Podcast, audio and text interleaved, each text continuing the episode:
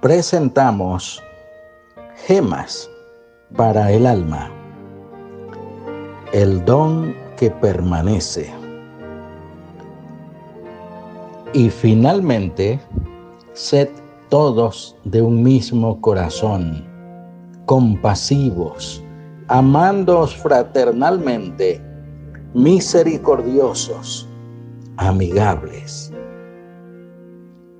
Este relato nos dice cómo una maestra de escuela primaria, en el ejercicio de su honrosa labor, descubre al fin su verdadera vocación. Teddy Stallard era sin duda el peor, sin interés por la escuela, con la ropa arrugada, siempre despeinado, uno de esos chicos del colegio de cara impasible, mirada inexpresiva, fría y distraída.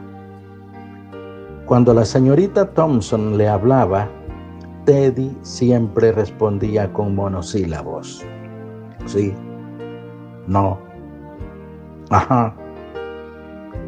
Poco atractivo, sin motivación y actitud distante no resultaba fácil quererlo.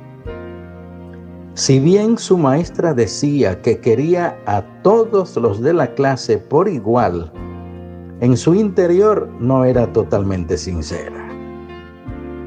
Cada vez que corregía los trabajos de Teddy, experimentaba cierto placer perverso poniendo una X al lado de las respuestas incorrectas. Y cuando ponía un 1, la más baja calificación en la parte superior de la hoja, siempre lo hacía con elegancia. Debería haberlo pensado un poco más. Tenía el expediente de Teddy y sabía más sobre él de lo que quería admitir.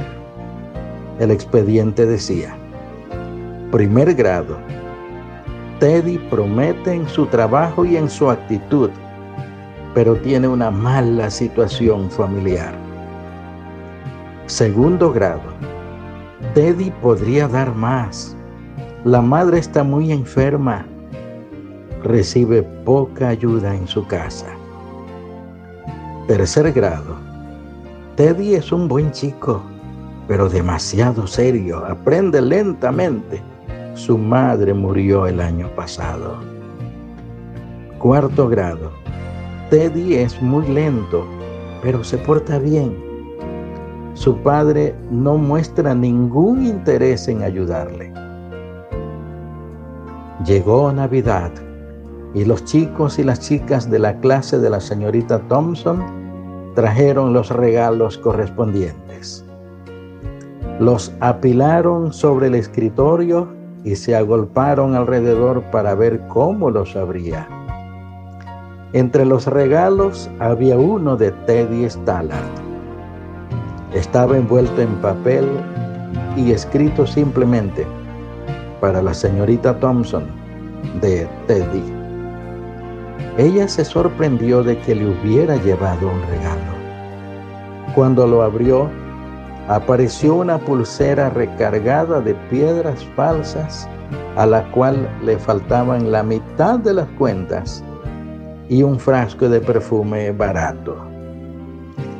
Los otros chicos y chicas empezaron a burlarse de los regalos de Teddy, pero la señorita Thompson tuvo por lo menos suficiente sentido común para hacerlos callar de inmediato y poniéndose la pulsera y echándose un poco de perfume en la muñeca, levantó el puño para que los demás chicos olieran y dijo, huele riquísimo.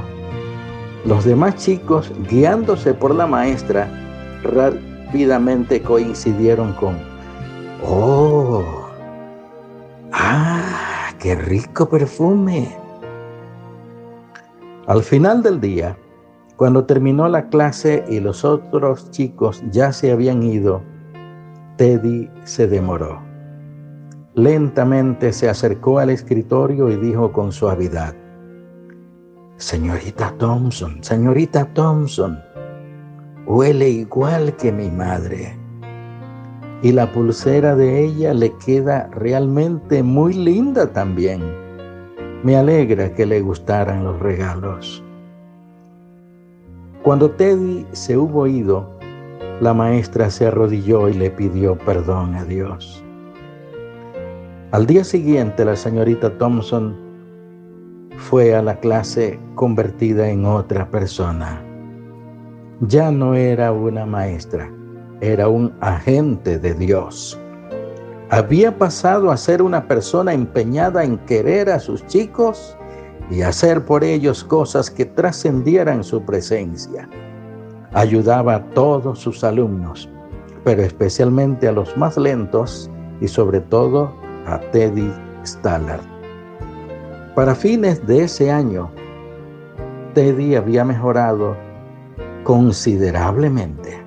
Estaba a la altura de la mayoría de sus compañeros y hasta aventajaba a algunos. La señorita Thompson fue trasladada y durante mucho tiempo no supo nada de Teddy. Pero un día recibió una nota que decía, Querida señorita Thompson, Quería que fuera la primera en saberlo. Voy a terminar segundo de la clase. Cariños, Teddy Stallard. Cuatro años después llegó otra nota. Querida señorita Thompson, acaban de decirme que ocupo el primer puesto de mi promoción. Quería que lo supiera antes que nadie.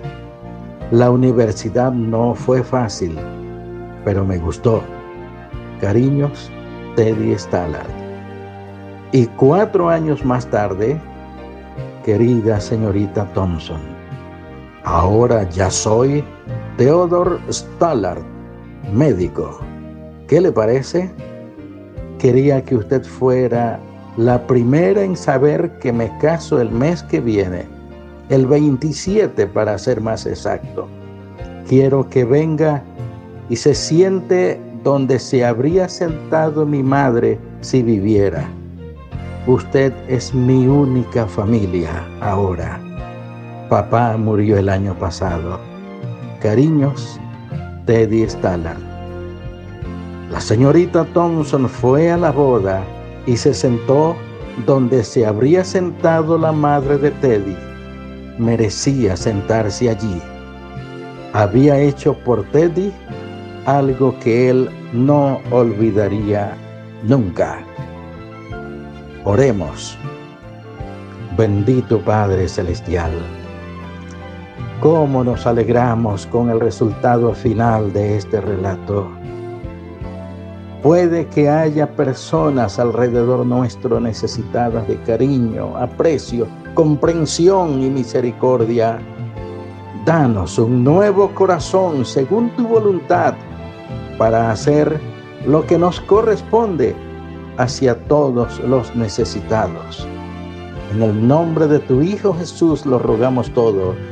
Amén.